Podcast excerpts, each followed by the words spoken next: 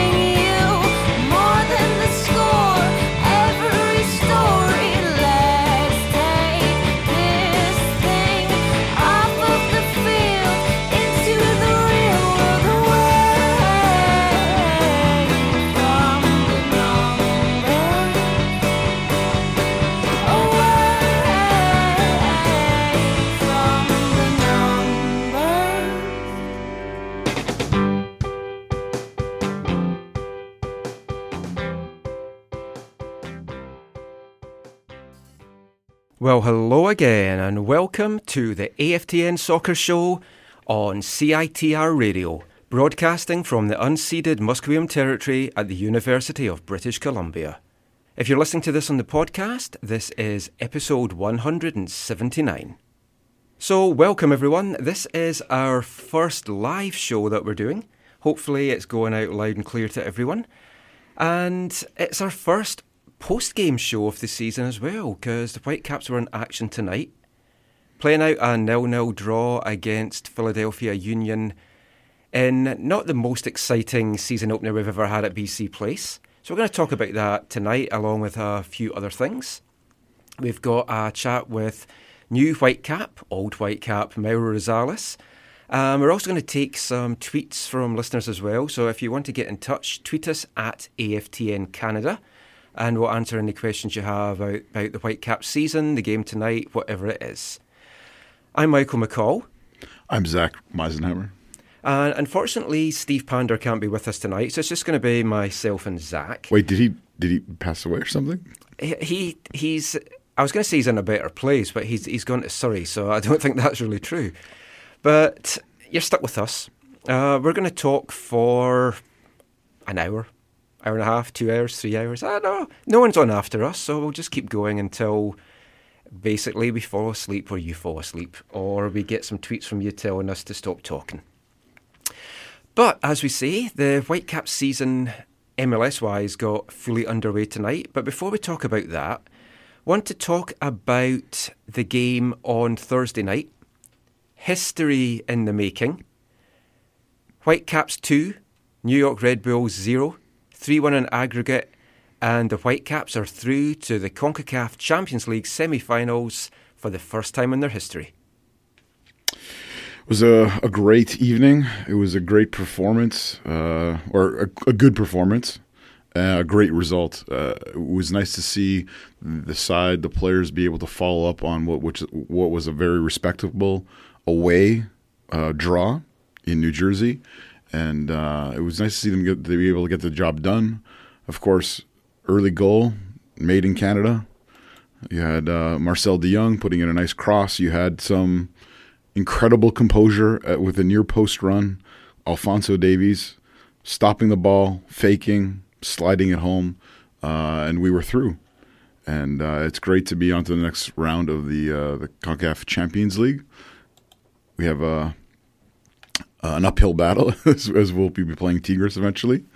Uh, but no, it was a great it was a great night. It was a fun night at uh, at, at BC Place. Uh, only fourteen thousand people there, but I think the fourteen thousand that were there enjoyed themselves and had a really uh, a really good time. Yeah, it, it was an absolutely fantastic way to start the season. Good, good crowd. I mean, for Champions League, we've seen it elsewhere in the league. The other teams just are not drawing. it. I mean, you saw it in the first leg. In, Yeah, we had a few New more than we had a few more than were in New Jersey. Yeah, I th- that wouldn't be hard though. I, I think there was a just a few more folk at some VMSL games over the weekend than, than what the Red Bulls got out for, for that leg, and it's disappointing because it is a fantastic tournament, and the Vancouver public it has certainly caught their imagination, and that is a good thing, and. I- lots of people. I mean, I, I threw this out, and we, we wrote an article on AFTN about it. Is the interest there from the fans? The players understand the importance of it. They've talked about it a lot, what it means to make history for them. The fans, the general feeling is that they're not going to really fully appreciate what they've got in the competition until MLS teams are regularly beating the Mexican sides. And some folk are saying, even with that, not until an MLS team wins it. So, I mean, you're looking at the semi finals. Vancouver have got Tigres, and you've got Pachuca. Pachuca? Pachuca. Pachuca. My pronunciation's terrible at the best of times for foreign stuff. Uh, they're playing FC Dallas. We could have an all MLS final. We could have an all Mexican final. We could have one of each. Before we kind of talk too much about that, looking at the performance on Thursday night, it, the, the most pleasing aspect, I think, for me from it was the fact that the Whitecaps didn't have the strongest lineup out there, but they got the job done. The hunger was there, and it was a solid team performance. Brek Shea coming in, just traded the weekend before.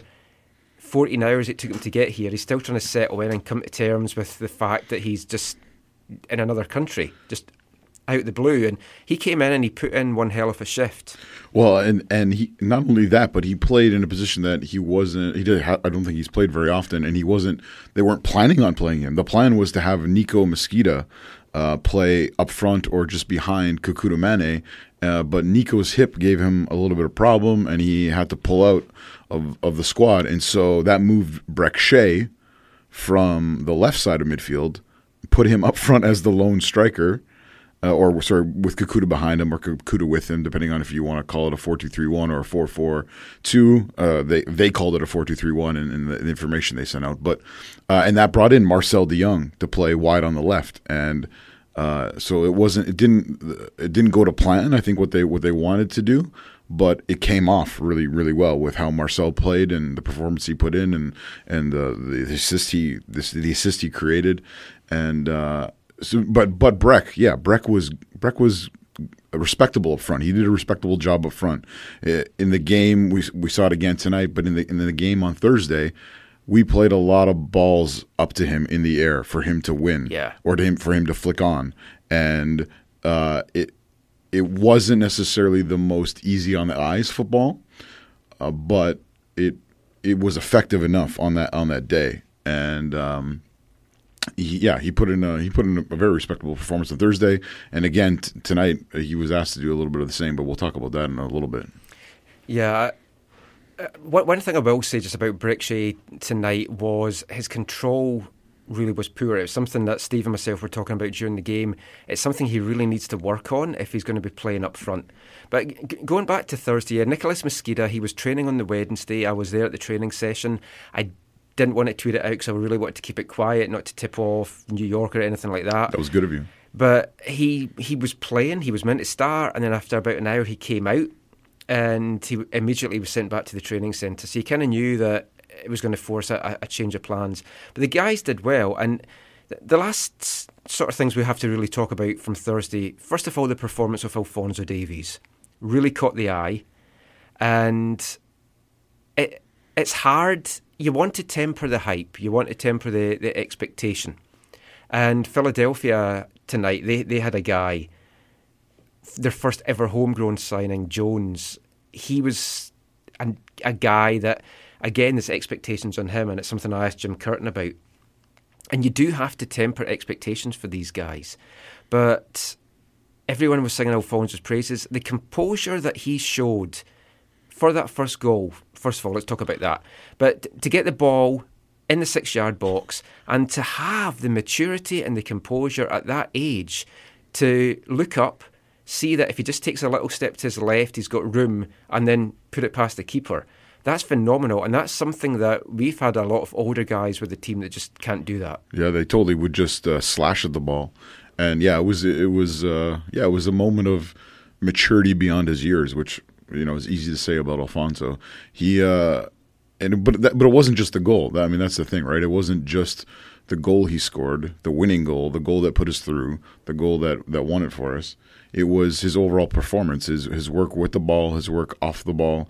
Uh, there was times where just even the runs he made when he didn't get the ball, which was probably something to talk about there, but uh, where he made where he was in great positions uh, throughout the night. Uh, yeah, his performance. Uh, yeah, he was. The, I mean, he for I mean for us as supporters, uh, he was the man of the match by far. This is something I, I talked about in the the post game piece that I wrote on AFTN as well. But the, there was two moments that really stood out for me at the end. The first one was when he was tearing forward and he was brought down. It was a free kick. And instead of like so many players would just have rolled around and just made sure that they, they were going to get the free kick, maybe got the other guy yellow, kill some time. But all he was interested in was picking himself up off the ground immediately, running towards goal and to try and get a second goal. Robbo mentioned it afterwards. And the second piece was later, just a few minutes after that, towards the end.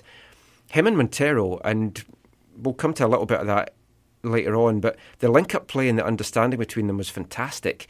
And he did so well to get himself in the box, make the position, and he looked up. And whereas we've seen it so many times with Kekuta Manneh in the past, he would just have a shot. Alfonso looked up, saw Montero, picked him out. Montero couldn't do anything with it. He couldn't get his feet out the turf really to get the ball. But again, that showed a maturity and a composure, sort of beyond his years. Yeah, eh, eh, and he's a he is just a he's a he's a high football IQ, right? Like he so it's you see him linking up with other players very well. You see him uh, his his role in the team. Uh, you see you see him find his place in the team very well because of that, and you know he's just uh he's just a joy to watch. He's a joy to have uh, a joy to have on our side or in, and in our side, and uh, yeah, I think that. Uh, the, well, the one thing they've been trying to do with him is not let the hoopla get to too high of a level and you know the, he started that game, uh, started again tonight. Uh, you know, his you know the performance on Thursday. Uh, you know, there's articles being written left, sort of left, right, and center about about about him and about that performance, and hopefully they'll be able to keep his feet on the ground, keep his head the right size. Uh, and that he'll be able just to continue to focus on the things he needs to focus on, uh, his homework or whatever, and then just working uh, all the work he's doing in training, uh, so that he can continue to develop this season, continue to grow, continue to mature, and continue to to play a significant role in the, in uh, in this team. It's gonna be it's gonna be interesting to see what happens with him for sure because he is showing such maturity because he is contributing. Uh, if this carries on, it's going to be interesting to see how things play out for him in the near future and in kind of obviously the long term as well. And after his recent performances, a, a, question that's been asked a lot on Twitter is when is he going to be involved in the Canadian national team? And it's it's people want to rush these guys, and it's like they're already talking when he's going to be involved in the senior team. He wasn't involved in the under 20 World Cup that was recently on because they want to keep him for the under 17. But the key thing to see here is he hasn't got his Canadian passport yet. So until he gets that, he can't be involved in any aspect of it. Well, he can't be involved for the senior but team. He can't. He can't be involved in competitive action. He can be involved in camps. He can go away and play in camps, but he can't play like in, in the U seventeen qualifiers. Yes, until he gets his Canadian uh, passport. Okay. Yeah, I think that's all. So that I guess that's part of the reason why he wasn't involved with the U twenties.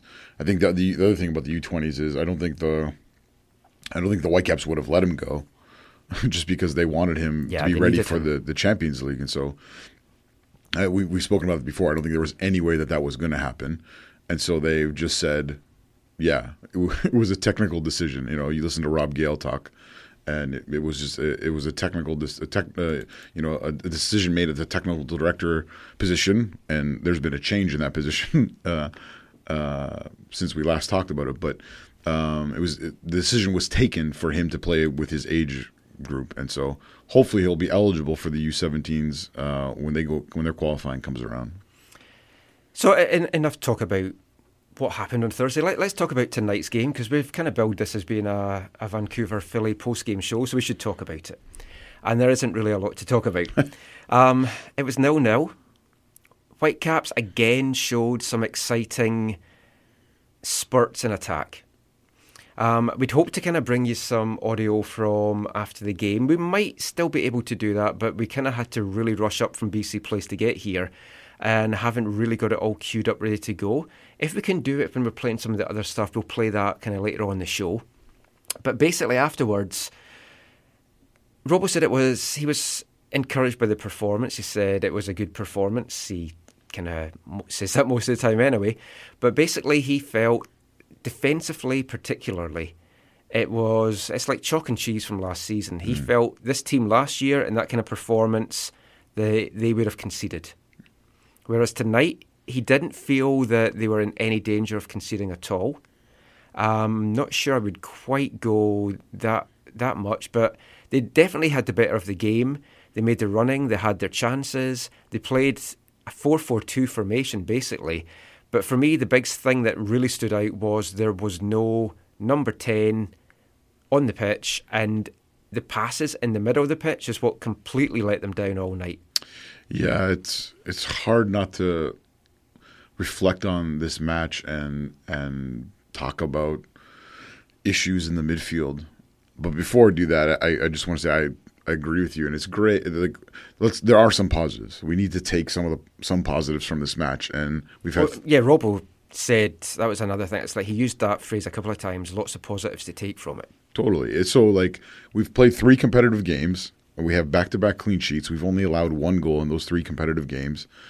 Uh, the the first two games, same back four. Today we had two changes to the back four.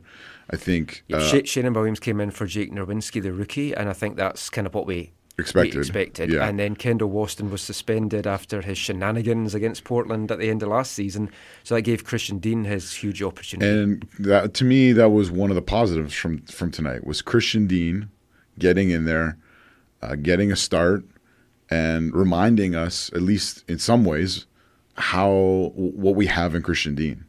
We have a strong, big, powerful center back who's going to win some challenges. There, uh, obviously, I only see a little bit of the game, uh, or don't see everything from the game. But there was a couple times where I got to see him just like muscle guys off the ball, win the ball from them, and play it forward.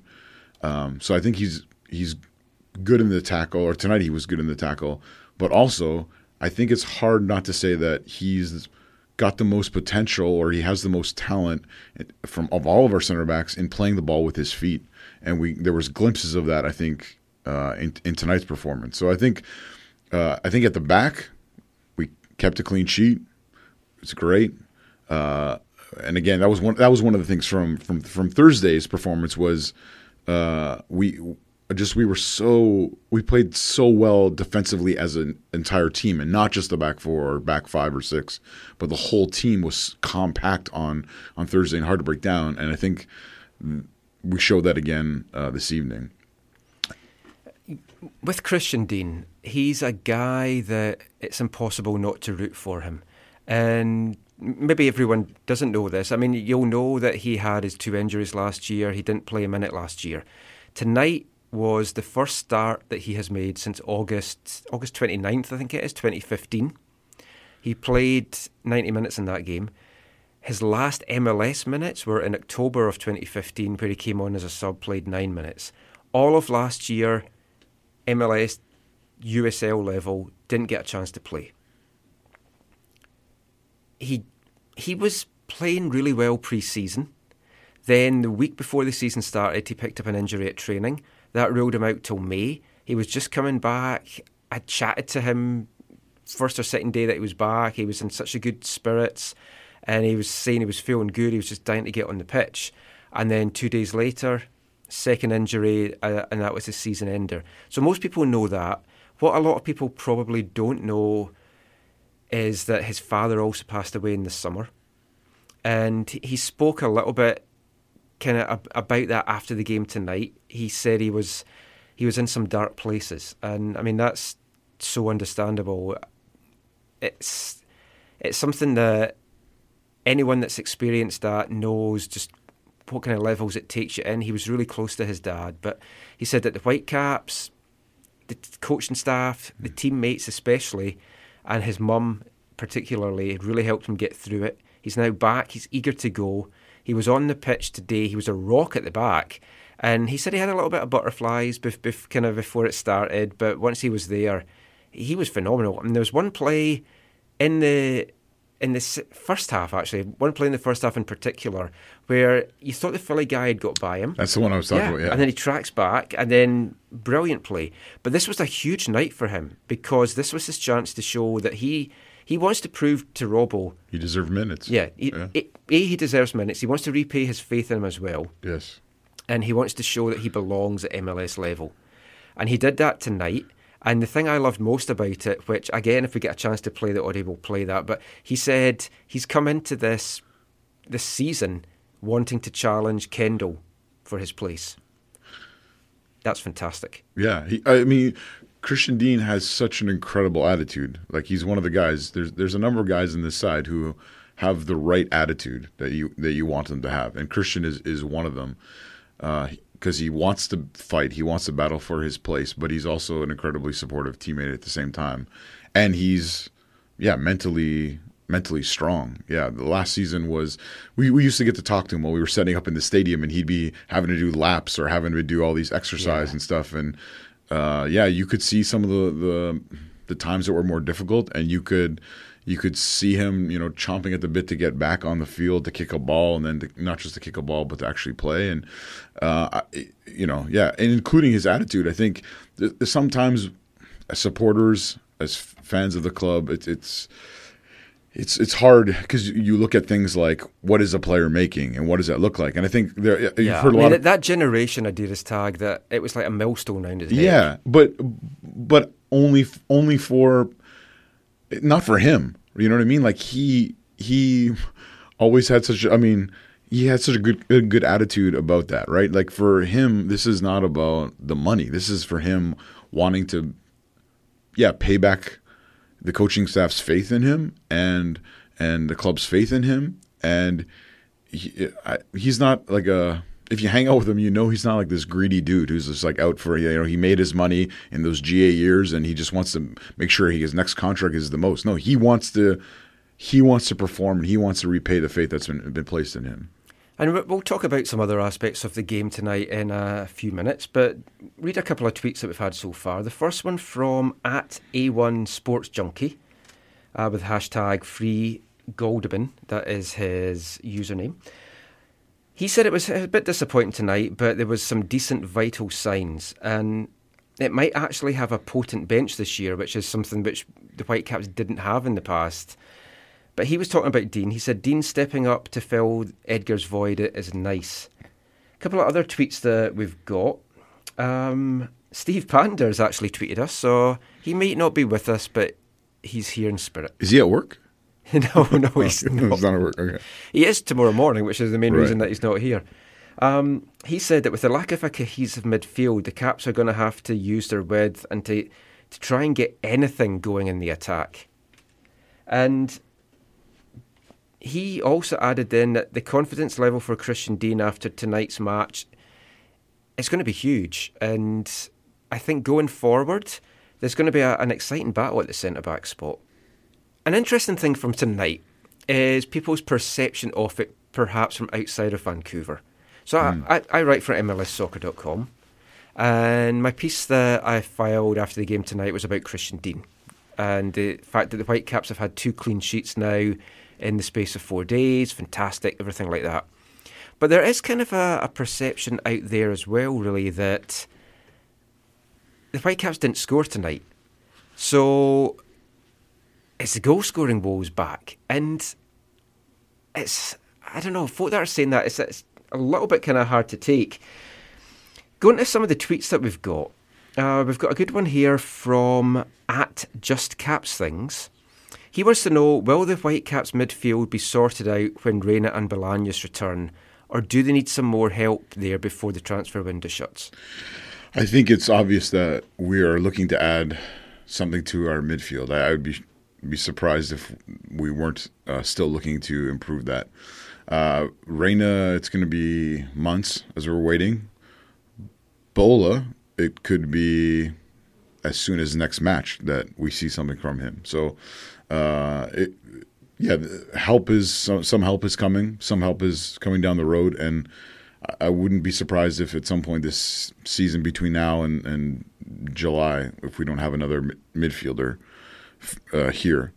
But it it is. I mean, we we talk. I mean, we talk about this post game as we sat around the pub. I mean, when you play a double shield where both players are destroyers, or both players are predominantly about breaking up play and passing on to uh, other players who are more creative. If you if you lack creativity in one of those two central midfield roles, or sorry, or both of them maybe in some ways, then your your options are limited. And right now, it's kind of like it looks like we're trying to create everything from dynamic wingers or from f- strikers or forwards who are going to be able to create for themselves. And yeah, I guess you could say we've had a little bit of success. Although you know, talking talking about you know these three game three competitive games, we've had three goals. Two of them have come from set plays, uh, and so it's a little bit. Um, we're, we're lacking. I, I think we saw it today very clearly. We're we're lacking some creativity. We're lacking the ability to to create some chances.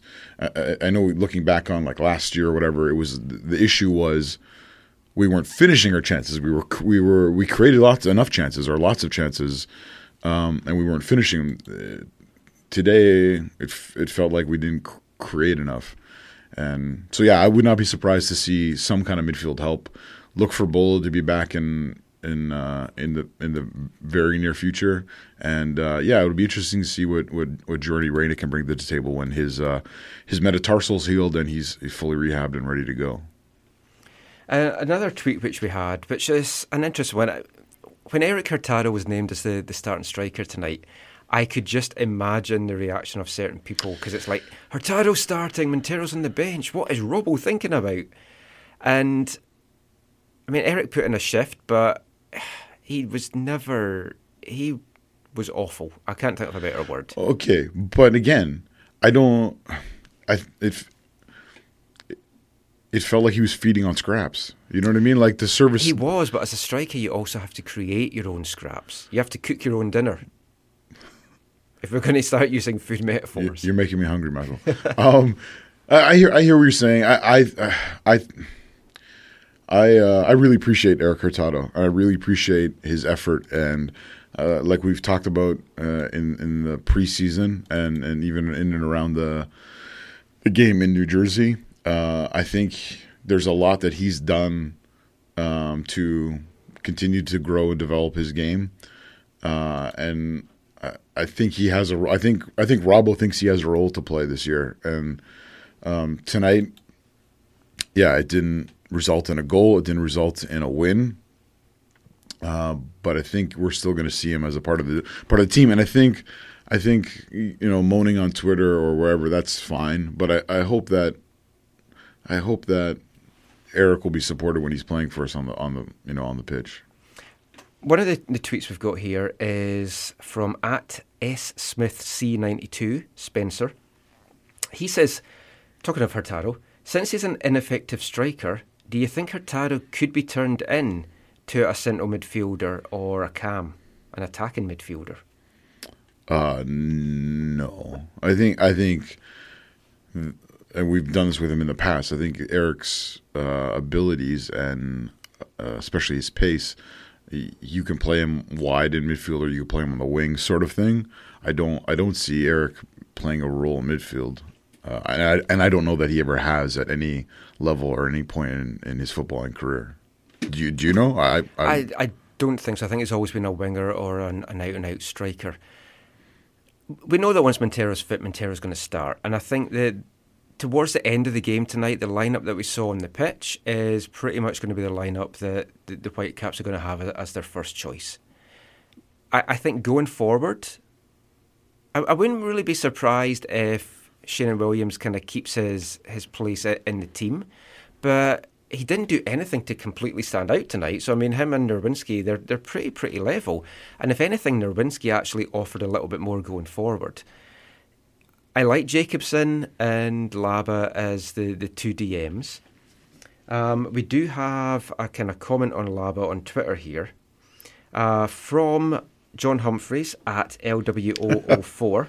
he wants to know: Would you drop Laba to open up build-up play options? I uh, we've already talked with John lots about about about tonight's performance after the match. But yeah, I know. That does not help the people no, that I are know. listening at home. Um, I'm not surprised he says that. I, I, I don't I don't think I don't think dropping Laba is is going to happen, uh, just because of his role in the team and you know where he fits in with our you know in the salary structure. So I, I don't see that happening, but uh, it's it it's more what's going to be played next to him. So yeah, Rusty, uh, you know, put in a performance in the two in the two quarterfinal uh, matches for the for the Champions League. A- AJ played tonight. Um, I know I know some people, you know, reading some stuff and, and hearing some stuff. Some people felt he was too um, too safe and too with his passes, but also with maybe his positioning and, and not not getting forward. Um, I, I need to rewatch the match to kind of evaluate that, but uh, I don't. I, I can't see Matthias being dropped. I can't see Matty being dropped from the side. Can you see him being dropped? I I can't. can't see see him being dropped, but that's not necessarily to say that I don't think that he should be dropped. I'm concerned. So if you he's dr- if you- if you drop him- Right. in two games, Right. Fair enough. But if you drop him, who who's going in? What does that look like? yeah, like right now, the thought of dropping him is kind of terrifying because Russell Teibert can't do what he does. Andrew Jacobson could, maybe, but he is probably still our best defensive midfielder. Yeah, I think if so. we bring in somebody like Atiba Hutchinson, though, in the summer, I have him over Laba. I'm happy with Atiba starting on his own and looking at a different formation. Yeah, I think again I was talking with some people about this this evening, but bringing in Atiba, I think some people think will just solve all of our problems, and all of a sudden we'll have this dynamic midfield. I don't really know that that could happen, yes, but I don't really know. I don't really feel like that's where Atiba's strengths are. Atiba's strengths are are playing the smart, simple pass. You know what I mean? Like uh, he has a high football IQ, but he's not necessarily like your huge creative uh, playmaker in the middle of the park.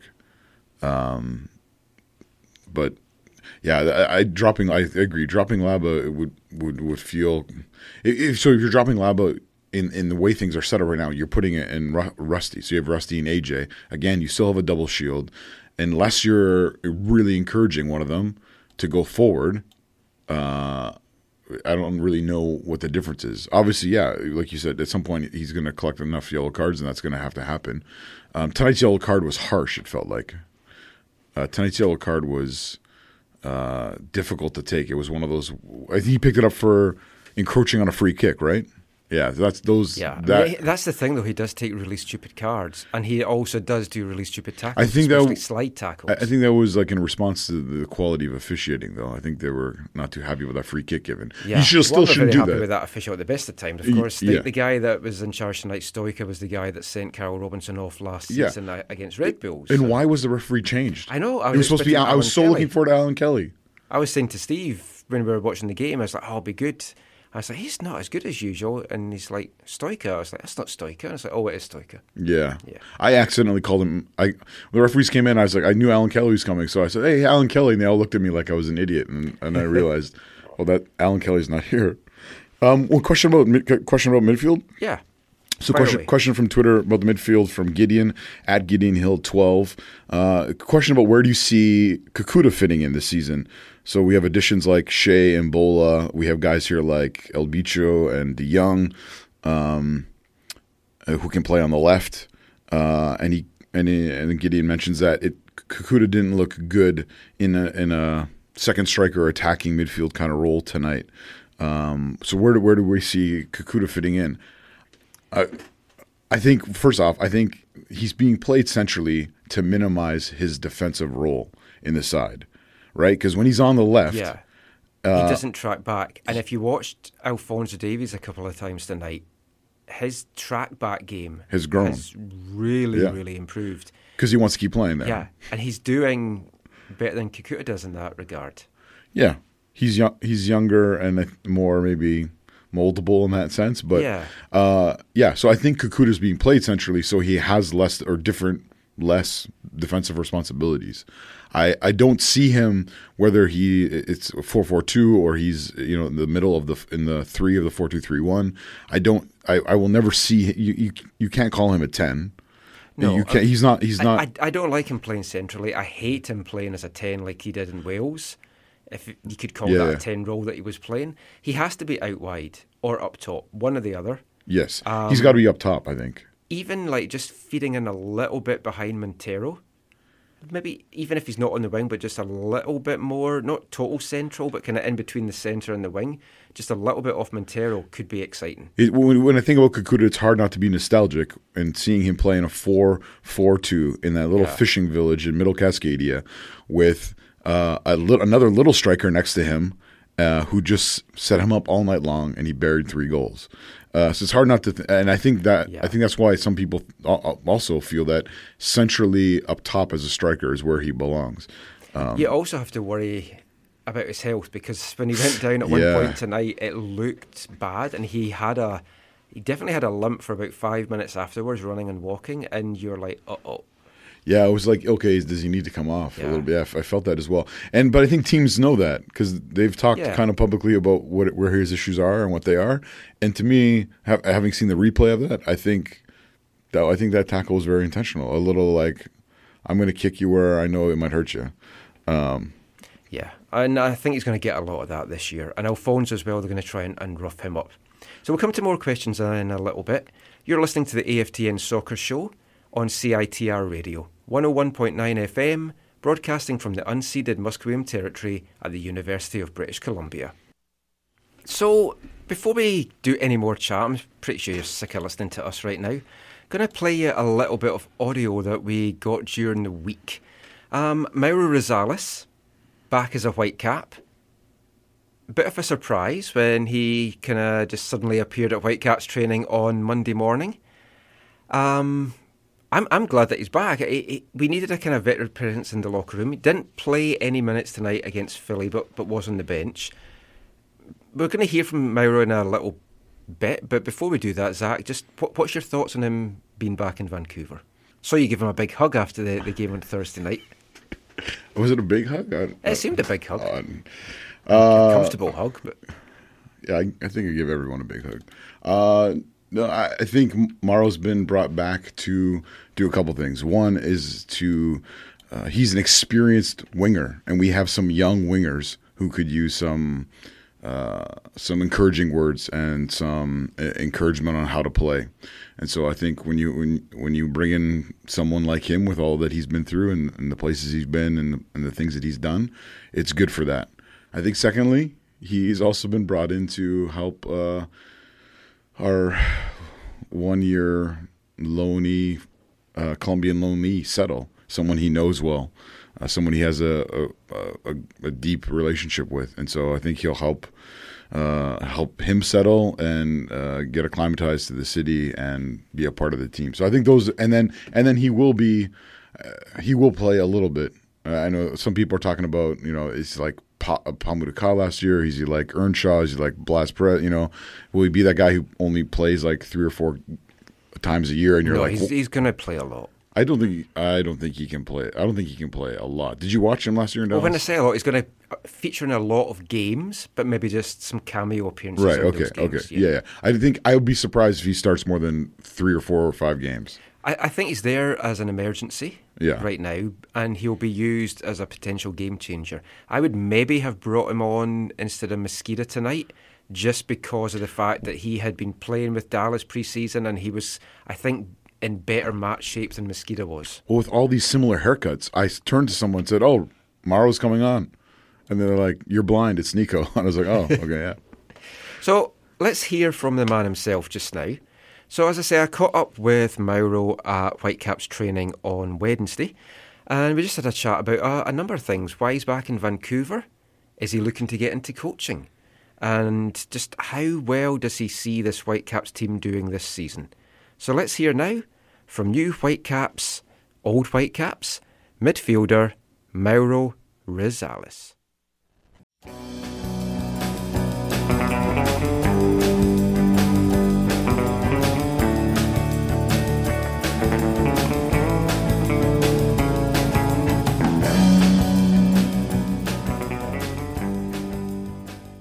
To, to a lot of folk, it's a big surprise that that, Yeah. that you came back, but you you look really happy to be back. Everyone seems to be really happy to have you back. Yeah, of course, of course. Uh, uh, when I had a chance, the, no, not too long ago, just a few days, to to be back in the in the team with the boys, uh, having that opportunity, uh, I, I don't, I didn't doubt it because uh, it's a club that I like it so much, that I love it, that. Uh, the fans always treat me great. The, the support is is, is is is phenomenal. Uh, the organization, the staff that they're always uh, behind me. So uh, that that is, is perfect. Perfect timing also to, to come because I was uh, almost assigned in, in, in Dallas for one more year. And I had a fantastic year last year, uh, winning the Open Cup and the Supporter Shield as well. And uh, I, I- I came here just to help, like uh, like I did last time and uh, I reunited with a few few new guys, with uh, also players that played with me in, uh, back in, in 2015, and I'm happy happy to be here again. Surprising, like you say, Yeah. but uh, uh, I'm here and I'm, I'm pushing to to the guys uh, to the best. You know, trying to to make a, a good team for this season. Uh, the team is facing a, an- a phenomenal opportunity for uh, for for them in CONCACAF, for the club, for the city. So hope we we are lucky and uh, pass to the next round. So I can help a little bit more because I play for Dallas in last CONCACAF. Yeah. So And you, when you were here the last time, you did a lot of work with the younger guys. Yeah. And like obviously, as you're getting on in your career, coaching something that you- you're maybe thinking about, is that definitely something you want to go into an actual, whether here or wherever, you, you want to go into coaching? Actually, I'm still not thinking about what I'm gonna do next. I'm just thinking and be uh, a better player. Uh, try to teach the, the experience what, what I had in in the past with, with my career to the young ones. Uh, also to the to the ones that they, they had experience with games, but. Uh, if I can just help in, in some movements that we, we know that uh, it's going to help the team to, to become better, I will. And um, obviously, trying to be behind the, the it's a quality young team, and uh, they, they need probably when I was young, I needed somebody to just to teach teach me some some uh, movements or some stuff in the, in the game that uh, it will help me to, to get better. So I will do this and. Uh, I'm not trying to be in, in their position, but uh, I will push them to the best, and uh, they will become better. I will be, become better as well. So uh, this is the team. This is what the team needs. So um, we're, we're trying to build a, a, tough team to beat, and uh, a team that how the, the same like we did uh, in the, in the past, being a successful team. This is what all want. So uh, trying to do that. And one of the guys that wasn't here when, when you were here before, of course, is Alfonso. Yeah. Um, I know Robbo particularly wants to kind of get your experience and share stuff with him and bring on his game. What what have you seen from him? And, and obviously, you don't want to hype him up too much, but what do you see in him that you feel he can do in this game? He has the, the, the potential and uh, uh, physically uh, physical is, is, is, is perfect for him and he- he's a strong boy uh, at, at that age and he can face any any any team here in the in the league. And uh, having some support from somebody probably like me probably like like Brek that has also experience and uh, also the, the staff and we are all behind him to just try to help to become better. And uh, this is what we need. If he is doing good if he has confidence in, in if he become a better player uh, we are all benefit with that because the team will, will grow the team will be tougher and tougher. And uh, uh, I see a little um, uh, Kekuta Manneh in the back in the days. And uh, just speed, quality, uh, good with the feet, and uh, also the, doesn't matter who is who he is facing, he will attack and he will try to do the best. So um, I'm happy to be here and be close to him, and uh, I wish him uh, all the best in in his career. So he's he's doing excellent. I saw the game against uh, New York, and he he did very very good things. So. We, we all hope that uh, he can keep it during the season. Last year, the team struggled. There wasn't a lot of MLS experience really in amongst the squad. This year, though, yourself, Brickshay, Fredy Montero, you've all done it in MLS. You've all succeeded at the high level. do, do you see from the little spell that you've had here? This is more like the team from two years ago, and you, you feel confident that the team can really do well this year. Yeah, yeah, of course. I'm, I'm really confident. This is why I came here, because I believe this team will be will be good, or at least I can see the confidence. I can see the willingness to become better. I, I can see the, the willingness to work hard and and and, uh, and have a successful year. Uh, I think no one here want to have the same the same year like they had before. So uh, we are here to work. We are here to, to help. And uh, as you as you name few experienced players, we are all together to push Vancouver to to the to the successful years that they had before. That's great. Thanks so much, Mauro. Okay, really glad you're to see you welcome. back. Thank you. Good Thanks. to see you back. Talk to you later.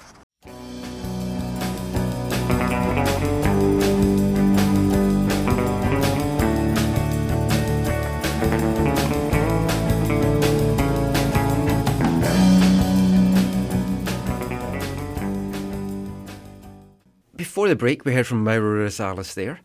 And yeah, I mean, we, we've discussed Mauro.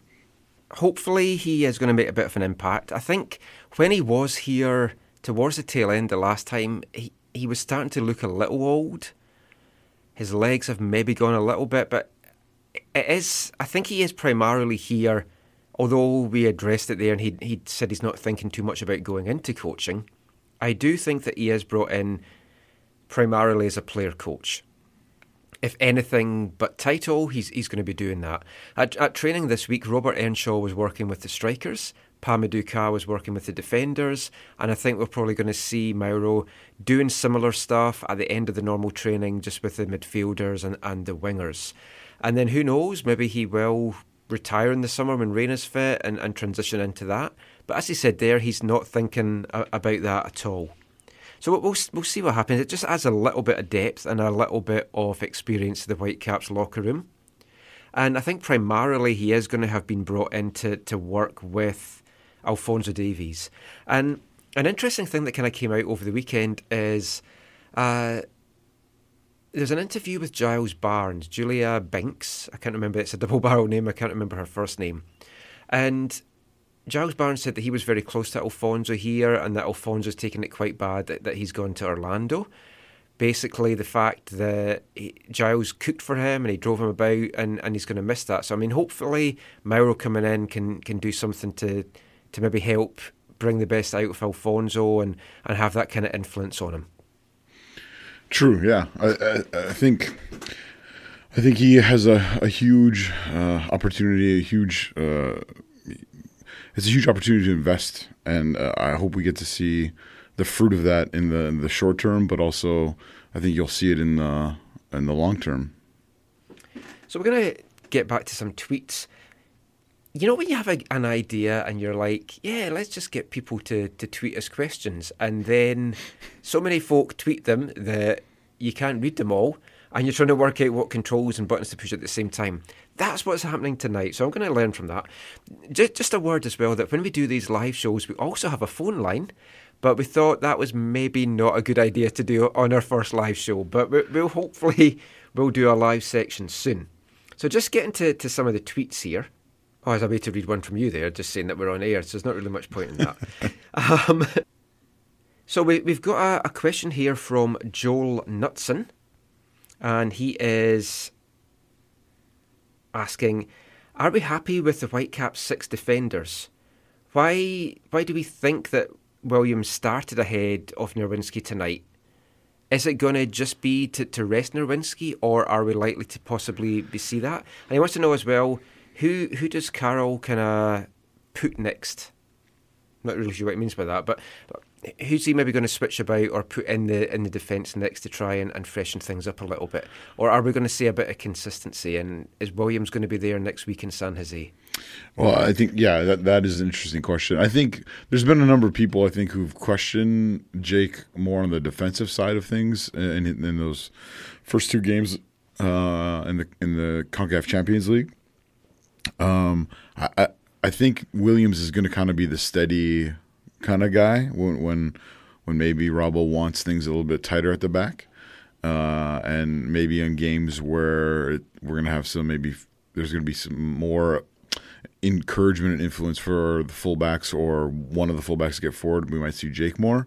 In terms of what else, what other changes are going to happen at the back, yeah, with Christian Dean's man of the match performance, what do you do, right? So next game, Kendall's not suspended, right?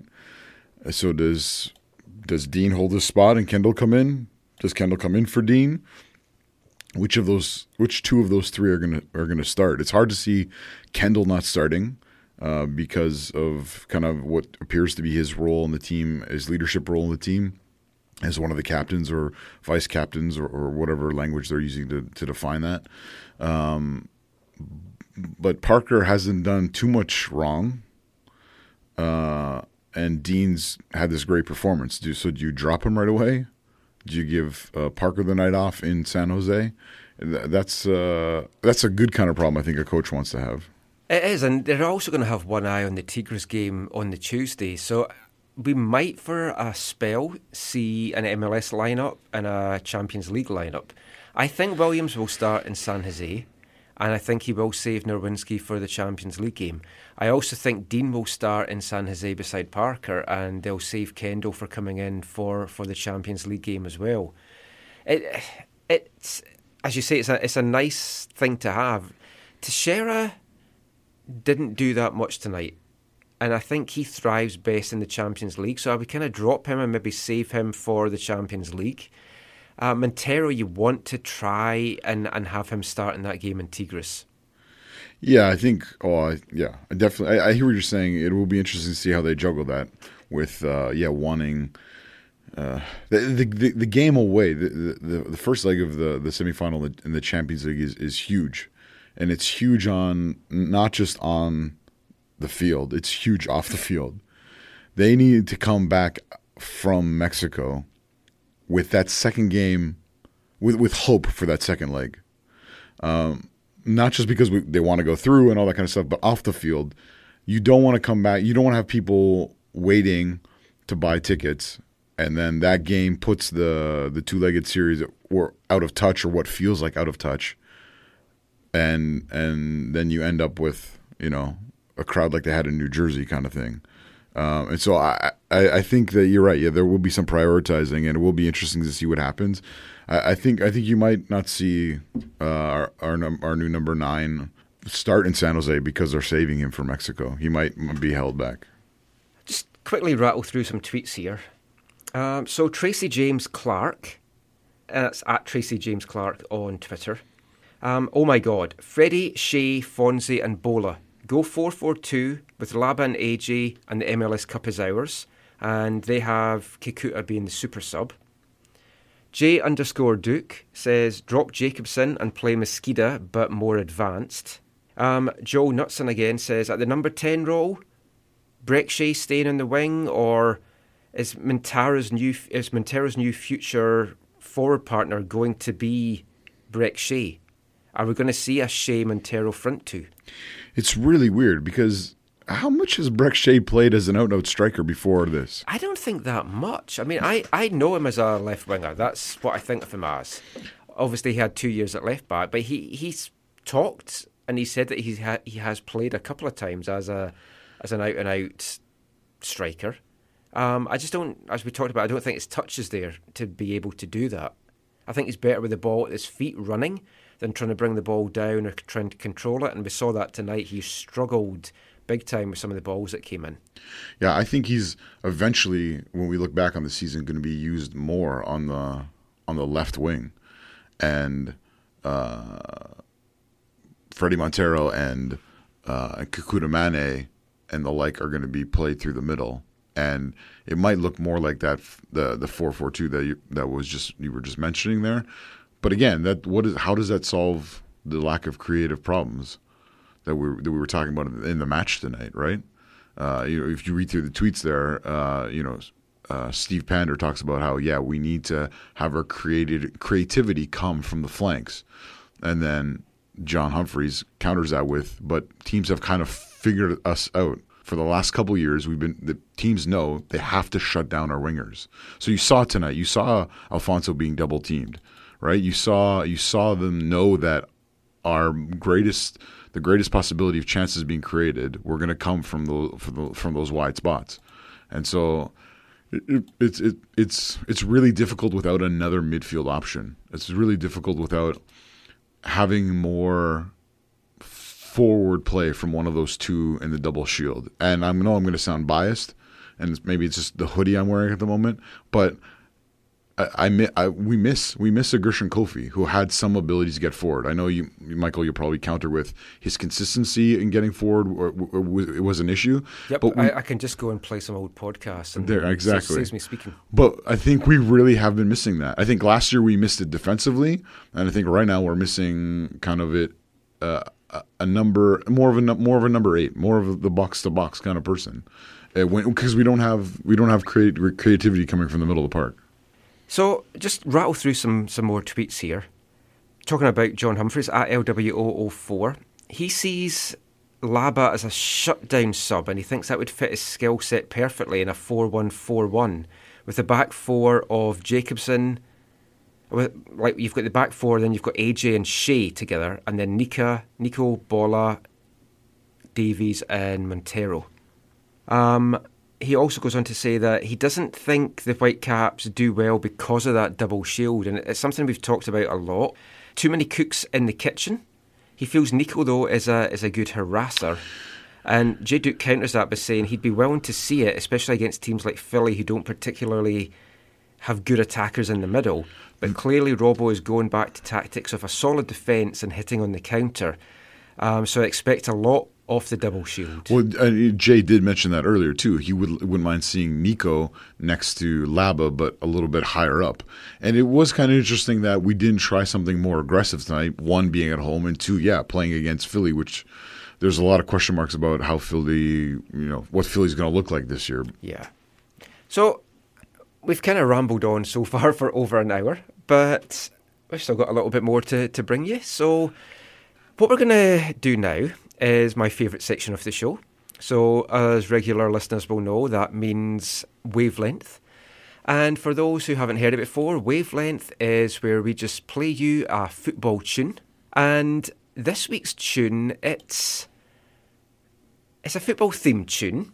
You could argue that although it's a football themed tune, it's only the chorus that is football themed. Anyway, I'm waffling. It's from 1980. It's by a Scottish artist called B.A. Robertson. It's called Knocked It Off and it's from his album Initial Success. And it's basically just a song about football, fame, the trappings of fame, and everything that goes with it. So this is B.A. Robertson, Knocked It Off.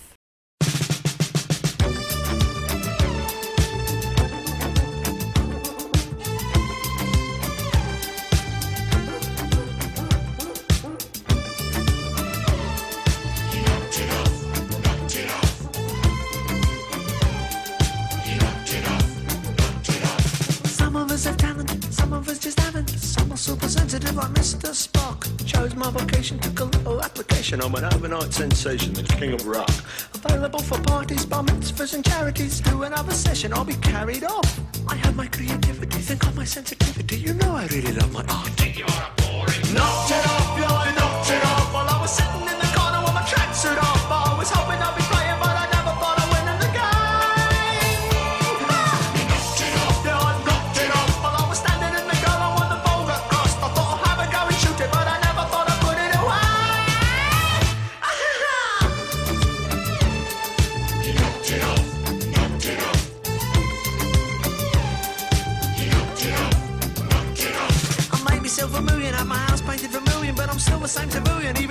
to me pop, I'm happy to be playing. What's that you're saying? There's gotta be a limo to take me down the shops. Tell them they can stuff it, I'm not about to rough it in some Granada gear. I was top of the pops. Pop folk are fickle when they get a little tickle, and they get a little sick when they get a little flop. You knocked it off. While I was sitting in the corner with my tracksuit off, but I was hoping I'd be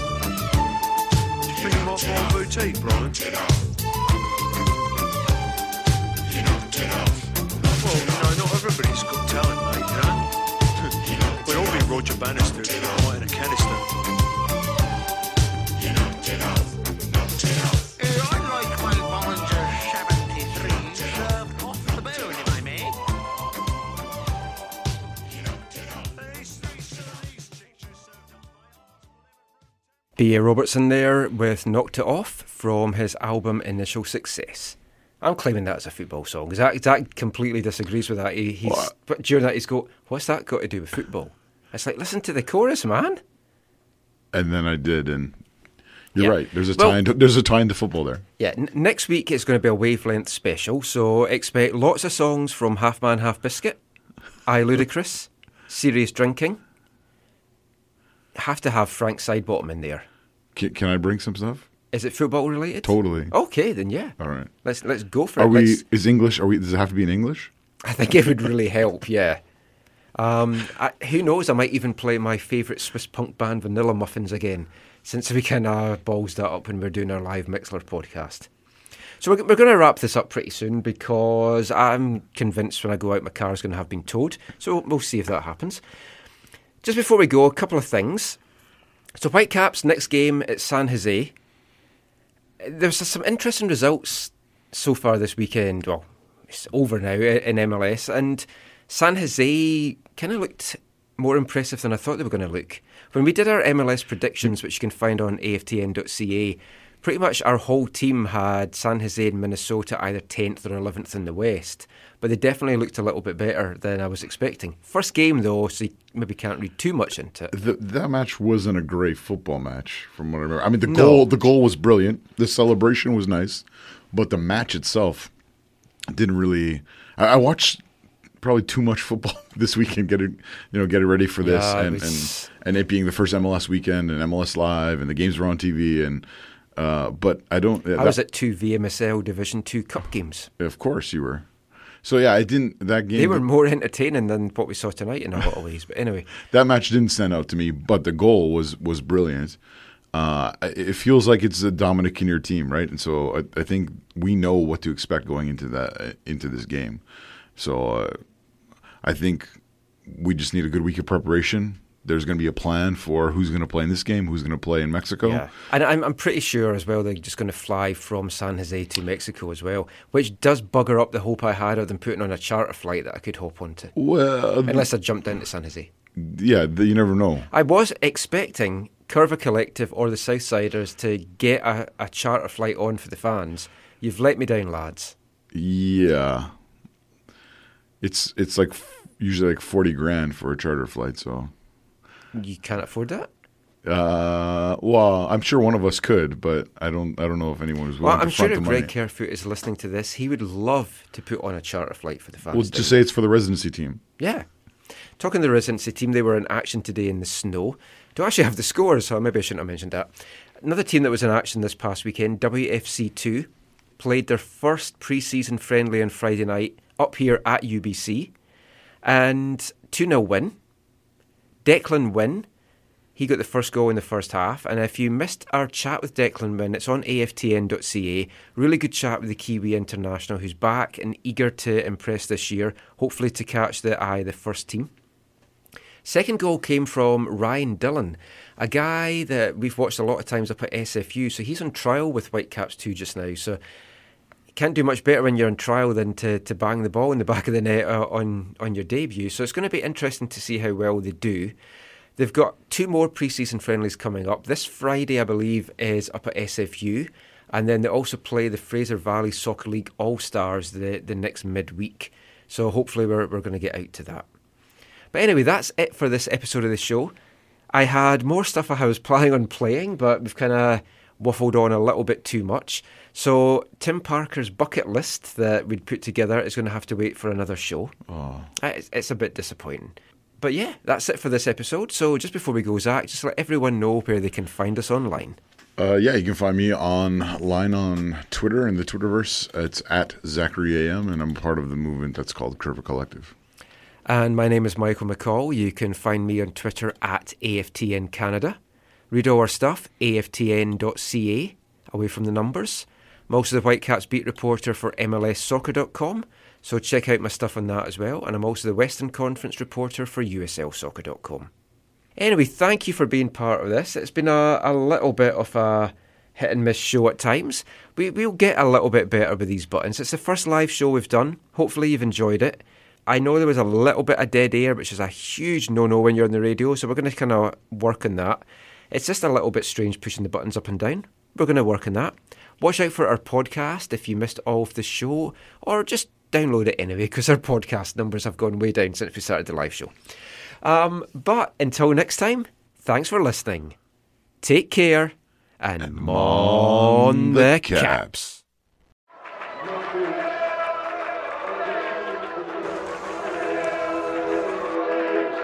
Going to your first match is an experience you never forget. The atmosphere of what's going on around the pitch looks beautiful, and you always look and go, wow, I'd love to play here one day. If you get the bug, it's going to stay with you for life.